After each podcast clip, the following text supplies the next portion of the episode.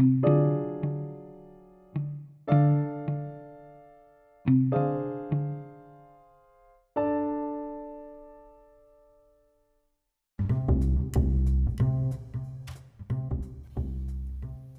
and welcome to the Pondering Theologian podcast. I am the host, Nathaniel. Uh, in today's episode, I want to look at uh, a sentence that Paul uses in several areas in the Second Testament. And it's this phrase I give thanks to God for you, or I give God thanks for you. And we're going to read one example of it right now from uh, First Corinthians, and there's there's lots of other places it shows up, and there's several verses. Uh, this is going to be a scripture heavy episode, um, and I will link all of that in the show notes afterwards. Um, but but I have some thoughts about this, and I'd, I'd like to share them with you, and then love to hear your thoughts on it after the episode concludes. So, uh, 1 Corinthians chapter 1, verses 1 through 9 reads When I find what tab it's on. Paul, called to be an apostle of Jesus Christ by the will of God, and our brother Sosthenes to the church of God that is in Corinth, to those who are sanctified in Christ Jesus, called to be saints, together with all those who in every place call on the name of our Lord Jesus Christ, both their Lord and ours. Grace to you and peace from God our Father and the Lord Jesus Christ. I give thanks to my God always for you because of the grace of God that has been given you in Jesus Christ.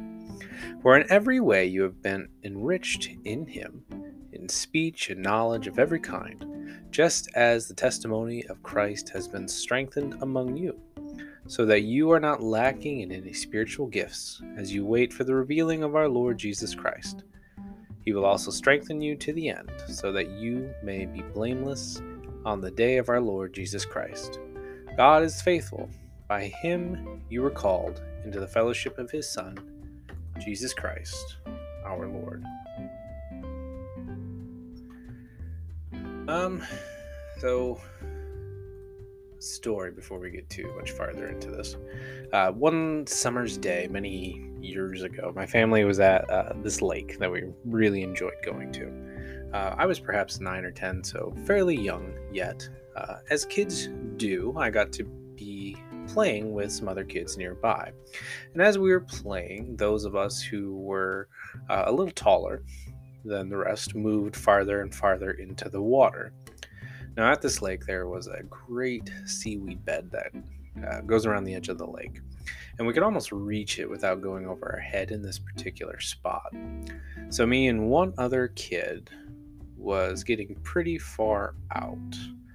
Ironically, um, I was terrified of getting caught in the seaweed, um, as someone had gotten stuck and drowned in this particular lake in the seaweed um, recently, and it was fresh in my mind. One way or another, I got pushed and got my feet to the edge of the seaweed, and I was over my head in the water. I couldn't touch the bottom. Now, the one problem with swimming is as soon as you panic, things go bad. I panicked, and fear caused me to go nowhere fast. Um, I've almost drowned three times in my life. More stories for another time. Um, but each time I can tell you there was not a Rolodex of life events like in film. Uh, I, I particularly, in, in those situations, stared into the eyes of the closest person to me and my inner voice has screamed for them to save me. Um, and the kid who pushed me stared at me, laughed for a short while. Well, it felt like ages, uh, but then eventually stuck their hand out, and I was able to grab it. Uh, now, an interesting thing I realized this week is I was not grateful for that kid for 20 ish years since it happened.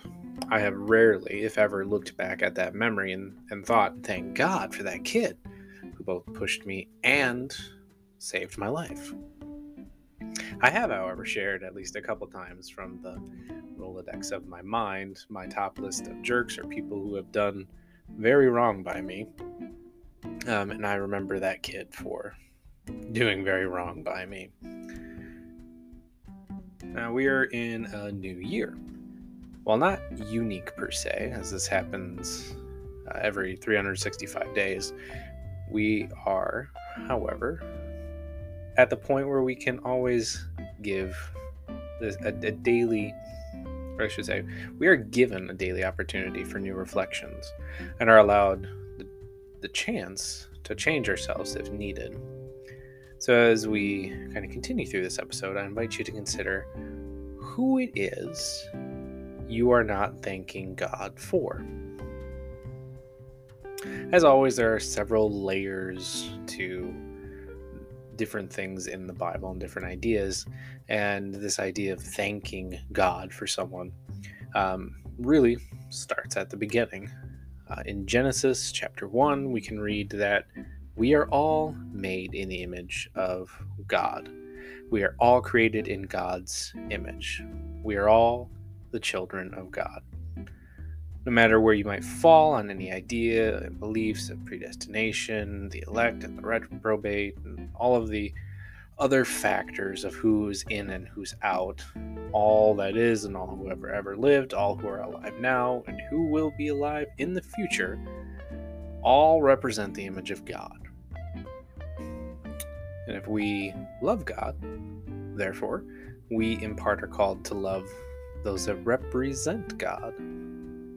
And then we can look at uh, much of chapter 6 of Galatians for even more confirmation here. Um, bear one another's burdens and so fulfill the law of Christ. For if anyone thinks they are something when they are nothing, they deceive themselves. Now, a little further in, it says, Do not be deceived. God is not mocked, for whatever one sows, that they will also reap. For the one who sows to their own flesh and will from the, the flesh reap corruption, but the one who sows to the Spirit will reap from the Spirit, uh, they will reap eternal life. Which is, I guess, a, a, more complicated way of just saying for, for people who do things of their own will and, and focus mostly on themselves, um, you're going to run into corrupt things. But if you focus on godly things, influenced by the Holy Spirit, you're going to follow down this path to eternal life. And it continues, and let us not grow weary of doing good, for in due season we will reap if we do not give up. So then, as we have opportunity, let us do good for everyone, especially to those who are of the household of faith. So let us not grow weary of doing good as we have the opportunity. Let us do good to everyone. Do good to everyone. On the subject of those who are of the household of faith, um, will give it a definition here. Uh, the household of faith are those who are believers. That is both both simple and just just a wide, wide household. The tree that is Christianity, or all of Christendom, includes Catholicism, so the Catholic Church, the Orthodox Church, Protestants, which is where if you're in what's called like the mainline denominations, Presbyterian, Methodist, um, that's where, where you would fall. And, and roughly 31 to 53% of the globe is Christian as of last year's data. Now, that's a lot of people from the world, not just one country or Western countries. It's, it's the whole world. That's a big percentage. Now, thinking of those who are believers in the household of faith, we can look to Jesus in the book of John. Uh, chapter 21, it says, When they had finished breakfast, Jesus said to Simon Peter, Simon, son of John, do you love me more than these? He said to him, Yes, Lord, you know that I love you. He said to him, Feed my lambs. He said to him a second time, Simon, son of John, do you love me? He said to him, Yes, Lord, you know that I love you. He said to him, Tend my sheep. Now he said to him a third time, Simon, son of John, do you love me? And Peter was hurt because he said to him the third time, Do you love me? And he said to him, Lord, you know everything. You know that I love you. Jesus said to him, Feed my sheep. This is not just for those 11 disciples, but for all who are Christians, all who love Jesus, actually love Jesus to feed those who are the sheep. Now, who are the sheep? They are the followers of Jesus, uh, presumably you and I, those who come and profess, at, at least usually profess within the walls of church, or on their social media accounts that they are Christians. And, and that is, according to Romans chapter 10, anyone who believes. It says, Because if you confess with your mouth that Jesus is Lord and believe in your heart that God raised him from the dead, you will be saved. For with your heart one believes and is justified, and with the mouth one confesses and is saved. Saved. For the scripture says, Everyone who believes in him will not be put to shame. For there is no distinction between Jew and Greek. For the same Lord is Lord of all, bestowing riches on all who call to him. For everyone who calls on the name of the Lord will be saved.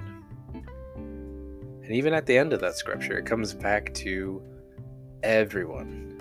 Big picture, everyone, both Jew, that is those who were believers, and Greek, or heathen, or Gentile whatever you want to call it, everyone. That's a pretty wild to think about. Everyone. That's kind of the theme here today. Everyone is made in the image of God. Everyone is called to follow, to love, to care, to do good. Everyone is called to care for everyone. Everyone is called to thank God for everyone. And there's more and more verses throughout the Bible we could read to see more to support that. Ephesians chapter 4 Be kind and compassionate to one another, forgive each other just as Christ God forgave you. Philippians 2 4 Not looking to your own interests, but each of you to the interests of others. Matthew 25 uh, kind of hopping around. The, the king will reply, Truly I tell you, whatever you did for one of the least of these children of mine, you did for me. Then he will answer them, saying, Truly I say to you, if you did not do it to one of the least of these, you did not do it to me. And these will go away into eternal punishment, but the righteous into eternal life. And I want to go back now to our reading in First Corinthians. The interesting thing about Pauline letters, that is much of the like location named books of the Second Testament, uh, Galatians, Romans, Corinthians, Ephesians. Uh, these were written by Paul. Paul uses this phrase, I thank God for you, in many of them. Uh, Philippians, First and Second Thessalonians, Romans, First Corinthians, Colossians, First and Second Timothy, Philemon, and even back in the book of Acts, it says that Paul saw the brethren coming to support him, and he thanked God for them. Thanking God for people is a normal thing that Paul says and does in the Second Testament. And the interesting thing is that in several of those letters, there is still criticism, correction, kindly telling the people in Rome, Corinth, Thessalonica, and others to step up, shape up, and act like Christ. Even in those situations, Paul is thanking God for them. Paul is one of those heroes of the Bible, um, someone we look to for much of uh, the examples of how to be a Christian. We get a lot of doctrine and theology from Paul as well. Seems perhaps like uh, someone we m- might want to notice the things they do. So, the question for us as we can we, we pause for a moment and think is are we thanking God for all those people around us? And not just around you, in, in your little area, but in the whole of whatever country you live in, within the whole of the world. I've heard on Christian radio stations people pray, pray for the people of Ukraine or Russia or somewhere else in the world, and I've uh, heard this quite often, but I have not heard them often thank God in those prayers for, you know, the people of China or Mexico or Cuba or Taiwan or somewhere else in the world. And, and you can insert any country into any one of those slots.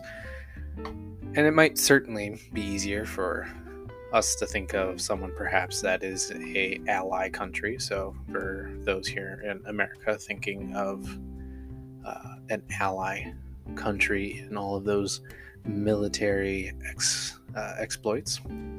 Uh, but that isn't how Christianity works. It's not a nationality based thing. Christianity is a faith system that doesn't belong to any one place. Paul thanked God for people across Europe, the Middle East, and, I'm sure if he crossed larger seas, he would have thanked God for Australia, South America, and, and so many other places that he could have made it to. We, as Christians, do not always have the best track record of being inclusive. That is, welcoming, loving, accepting, or positively positioning ourselves towards all people. It is hard to be thankful for people when we aren't really wanting to be near people. Uh, about a decade ago, the church I was at, there was a, gentleman that started attending and sitting in the back of the church. Um, he was a bit unkempt. Uh, he could smell at times. Um, and he lived at what was a halfway house just across the street. And one day, when we were talking with him, uh, he mentioned how he knew he wasn't wanted here by all of the church. But he came for God, and that was his motivation. But that, that was a heartbreaking conversation to look back at. Why aren't we thanking God for all people? Why are we not naming the people around us who we do and, and do not like, lifting them up to God and thanking God for them? I personally believe this is in part because we like being mad at people. Um, or we like to call people, you know, names or gossip about how so and so did something stupid or just like to be mean spirited towards people. And it's hard to be thankful and to pray positively for people when you are mean spirited towards someone. There's a, song that came out many years ago now because I'm old called uh, Pray for You by Jaron Lowenstein. Um, and in the middle part of the song, it goes, I'm really glad I found my way to church because I'm already feeling better and I thank God for the words. Yeah, I'm going to take the high road and do what the preacher told me. You keep messing up and I'll keep praying for you. I pray your brakes go out running down a hill. I pray a flower pot falls from a windowsill and knocks you on the head like I'd like to. And Sure you get the the picture. It goes on, and I used to listen to that song and laugh. And I remember joking with my siblings one day about uh, how I could pray like that for certain people at my church um, and let's be honest, we've all prayed something that was not in the best interest of the person we prayed it for. It's hard to honestly, sincerely pray to God that I am thankful for someone when I don't actually want good for them. And like I said, this has been a scripture heavy episode. And in all that, I hope that you've heard that we are all made in the image of God. We're all called to love one another. We're all offered grace in Jesus Christ. We're all called to be kind. Called to be thankful for all those people made in the image of God. Just a reminder that's everyone. So I'd like to challenge you to thank God for all the people you can this week. It might be easier to start by making the goal of praying for 10 people or 7 people who you would not otherwise, or that you see out in the world. Um, a guy I had met last year in in a conversation we were talking and he had mentioned how a practice of his was to pray every day for a new person. The challenge was um, to go out and meet someone new and pray for them thank god for them lift them up um, and to make it even more of a challenge he held himself to uh, it couldn't be the same person as you had already prayed for so I challenge you to do something to this extent.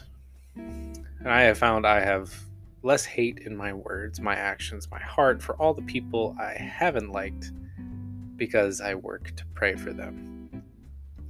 So find people at your grocery store checking you out at in line movie theater at the gas station wherever find seven, ten people this week and pray for them, lift them up. And then maybe next week you try moving to those people that you know you don't like. Now, if if we all prayed a prayer of thanks for that one person, it might surprise us how we change our uh, disposition. And I do believe it would be a kinder, more loving, and godly world if we prayed for and was thankful for more people. We're going to end the episode there. I would love to hear your thoughts on this episode. I'd love to hear as you go through your day, through your week, through your month, if you are following this challenge to pray for people. Uh, how does it change your disposition? How has it affected your thoughts, your prayers, your actions? How has it changed how you interact in the world? Has it? Has it not? Whatever it is, I'd love to hear from you. Down in the show notes is all of the info for the podcast. You can reach out on social media, through email, over at the website, love to hear from you, your response, and, and everything from this episode, something in a past episode, or something you'd like to hear in a future episode. Please reach out. As always, I hope that you are doing well. Know that God loves you. No matter what, and there is nothing that you or anyone else can do about it. We'll see you in the next episode.